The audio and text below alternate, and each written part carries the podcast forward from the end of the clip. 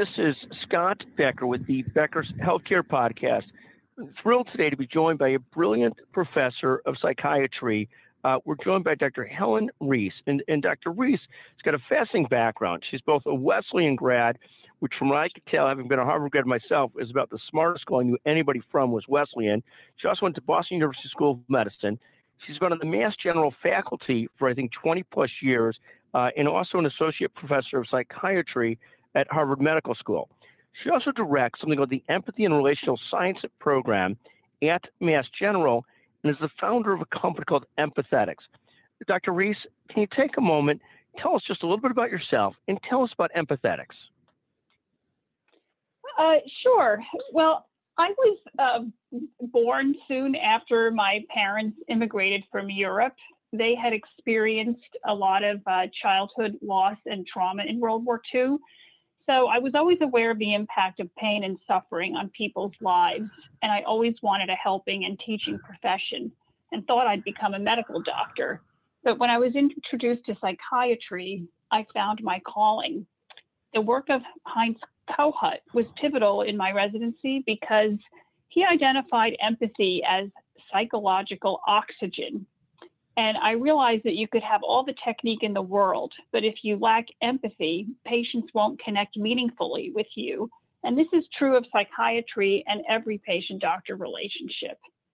And so this led to a, an intense interest in empathy, and I did research um, on the neuroscience of empathy in a fellowship at Harvard, which led to my designing a curriculum to uh, imbue greater empathy in healthcare. And when that was tested in a randomized controlled trial and found to significantly improve the patient experience, it led to the formation of empathetics. So, so empathy is so important to everything beyond being a physician, and that's your area, especially being a psychiatrist. Every profession, every work, every family, that that core quality of empathy is so critical. When there makes everything else so much better. When not there, things are very cold, aren't they?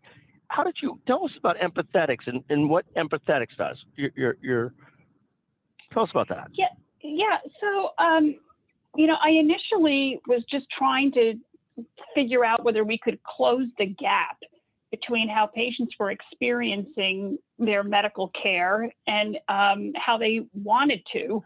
And um, I realized that the the missing ingredient was uh, perceiving the needs and emotional um, uh, interests of the patient and um, overlooking them in favor of looking at computers and filling out paperwork.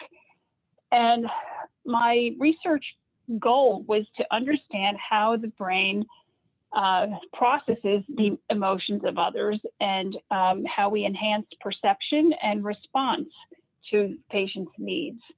And once I uh, learned about the neuroscience of empathy, I um, I created a curriculum that would uh, just address the perception, the processing, and response to patient communications. And um, I did this thinking it would all stay at Mass General, um, where I'd worked for a couple of decades. And um, when our research showed that we significantly could move the needle in how patients uh, rated their doctors. We got the attention of the New York Times after the study was published because we were the first um, study that showed that empathy could be taught. And so um, the demands for the training just started coming in, um, not just regionally and nationally, but internationally. And I soon realized that we needed to find a way to scale this training to meet the intense demand um, that healthcare was experiencing overall, which was how do we connect better with the patients and focus on their needs. So that was why Empathetics was founded. In Empathetics now, um, is it software as a service? Is it in person training? What does it look like as a model of working? What does that look like? What does empathetics look like when somebody uses it? so it is a software as service uh, primarily. Um, we translated the education that was originally um, delivered in person into uh, really video rich and salient um, education that showed uh, a wide variety of challenges to physician and nurse empathy. And um, the online courses um, are uh, very animated and interactive, and they really ask physicians and nurses to think about how they would respond in challenging situations and give examples of optimal responses. Um, soon after the um, the SaaS version came out, we were approached about uh, offering a train the trainer model because many of our um, hospitals and systems wanted to also add some classroom and workshop opportunities. And so we have a train the trainer model where empathetics trainers will come into an organization and train the in-house facilitators that that organization has identified and empower them to uh, deliver the in-person um, classroom support for these uh, courses. Let me ask you a question, Dr. Riess, because it must be a fascinating career. I mean, you've got this magnificent career, leadership at Mass General, one of the literally top three to five, always, if not top one to two, health systems in the country. Magnificent institution, Harvard Medical School appointment as well. And, and now you're sort of involved also in what one thinks of as a business effort. And, and, and and is that fun to flex different parts of your intellectual muscles and, and, and business muscles? I mean, that must be a nice, nice sort of like, how, do, how does that feel at this point in your career to be, you know, playing in a different tangential sandbox, but tied to what you do? Well, you know, that's a great question. And, um, you know, every kind of decade of my career, um, I have kind of morphed into a different area of focus. I started as a clinician teacher uh, initially, and that led to becoming a researcher for more than a dozen years. And after doing a lot of research with an outstanding team at MGH, I realized that it was time to really focus on implementation. You know, we had uh, discovered that empathy could be taught. We had refined ways to um, implement the training. And with the burnout crisis and the, you know, the parallel pandemics we're in right now between COVID-19 and burnout, um, it really became, you know, the next chapter to scale this training and to address the the really critical need for greater empathy, not just between healthcare professionals and their patients, but also organizations toward their healthcare workers. And that is what I see as my, you know, driving purpose right now. You, you had mentioned a specific psychiatrist or line of thinking that was critical to your development and training. Mm-hmm. Now, when you think of, for us that are lay people, of course, the, the, sort of probably the most famous is maybe Sigmund Freud, but then a number of other famous psychiatrists. Who are, who are the most famous teachers in the area? Like, like who else besides Freud are household names in psychiatry that you know that that that maybe should come to mind for some of us? Well, there there there are many. There's Alfred Adler uh, from the past. There was um, and and uh, Adler was child psychiatry too, or or yes, no? primarily. Edward... Primarily, yes. And uh, Anna Freud was a child psychiatrist. Um, you know, there, there's Carl Jung, um, who uh, yes. was the founder Jungian. of interpersonal. Yes, and um, and then Otto Kernberg and Heinz Kohut came later in the 30s and 40s um, with their their seminal work on, on object relations, um, and with Heinz Kohut, his focus on, on, um, on empathy. Fascinating, just fascinating. So tell us, Dr. Riess, what are you most excited about this year? As you, what are you most focused on and most excited about this year? Is it the growth of empathetics? What, where, where are you most focused and excited this year? Well, Scott, this year um, I am most excited about addressing the empathy crisis in healthcare for both patients and healthcare professionals. Um, the empathy crisis, I think, is primarily driven by burnout, and um, and that's causing the loss of love of the profession. And you know what usually draws most people to medical careers is a desire to help people and relieve their suffering and to have the medical knowledge to do so. But what's really challenged now is the way we can invest in our relationships and time with patients. And so we are really in a, uh, a crisis of um, meaning and purpose. And my main goal is to uh, reinvigorate what used to bring the joy of the profession back um, to healthcare workers. And so many changes need to take place to so many structural changes need to take place in order to free up doctors and nurses to actually focus on patients again. Um, and our training is one way to help the connection between providers and patients happen quickly and efficiently so that the excuse that it takes too long to show empathy can continue to be debunked because empathy can happen with a glance, uh, you know, a touch on the shoulder, a listening ear. And um, I view it as a skill that every medical professional needs to sharpen. At the same time, you can't get water out of an empty pitcher. And so we have to also have organizations focus on empowering their workforce to deliver the kind of care that patients so desperately need and patient families.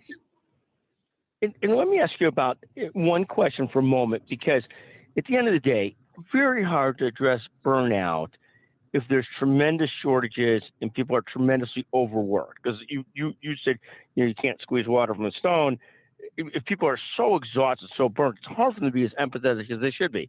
If they've got a little bit more gap, a little more flexibility, a little more capacity, oh, it's much easier to breathe and to bring out one's better self. Talk for a moment about, you know, famously shortages in the psychiatry field.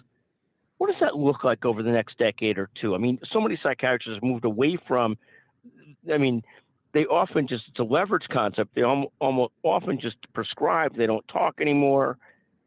But it's almost become a, a, by necessity they've moved towards that. There's just this horrible shortage. Is there any hope to shorten that or improve the structure of medical school so people could be become a psychiatrist maybe a little sooner? Or, or are there any changes afoot that can help address these shortages? Well, I think what you're really astutely recognizing is that what's been forfeited in in medical education and and what's rewarded by um, third party payers is not the relationship but just throughput and you know when i was trained to become a psychiatrist we we had as much training in how to talk to patients and how to do psychotherapy as we did in in how to um, you know manage medications. And um, you know, I can say with pride that Mass General Hospital still prioritizes psychotherapy, and you know many other programs. It's all psychopharmacology. So I think that, that the pendulum has swung to the point where everyone's realizing we have to invest in relationships uh, with our patients and relationships with our workers.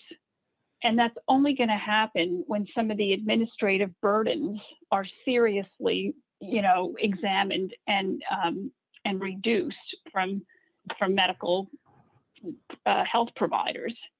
Yeah, no, it seems like an administrative burdens. It seems like also there is a quantity issue though, because at the end of the day, it's very hard for people to be empathetic, to be thoughtful, to be what have you, if they're so burnt out and there's not enough of them. I mean, there, there is a, there is a I mean, there, there's a there is, yes, being overwhelmed by administrative responsibilities, and also a sheer quantity number that would lessen the load on each psychiatrist or each physician that would give them more room to breathe and be empathetic.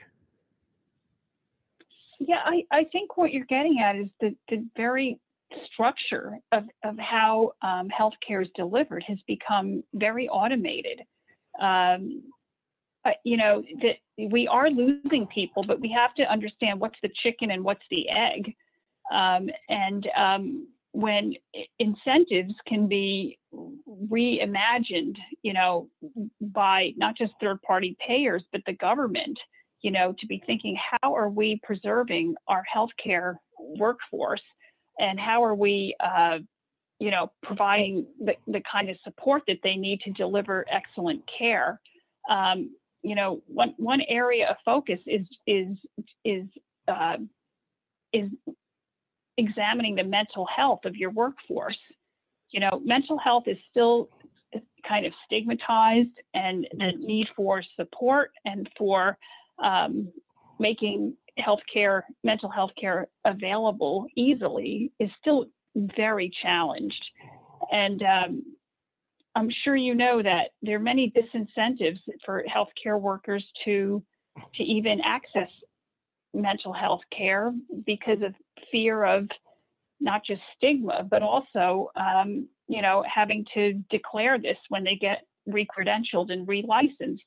It, along with, you know, have you ever been incarcerated and are you addicted to, to drugs? They ask, um, have you, you know, ever sought mental health, you know, help? So um, there's a real disincentive and a, and a, a a, a, stigma attached to something that I think if people access mental health support freely um, and it was made available, um, that much of the the stress and uh, would, would come out of the job and also learning to set boundaries um, um and coming together as clinician cohorts to actually talk to leadership about what is working and what isn't. A hundred percent. Dr. Riess, I know I've taken you off track of the original discussion about empathetics and what you do. What a remarkable career, it, born out of, a you know, really the empathy that comes from parents that came out of Eastern Europe or the Holocaust or wherever they came from. Just a just a remarkable life life story. Dr. Riess, I want to thank you for joining us today on the Becker's Healthcare Podcast. I mean, Mass General, Wesleyan, Boston University, Harvard Medical School. It's like the who's who of institutions in America. What a magnificent career. Thank you for taking the time with us today. Thank you so much for having me.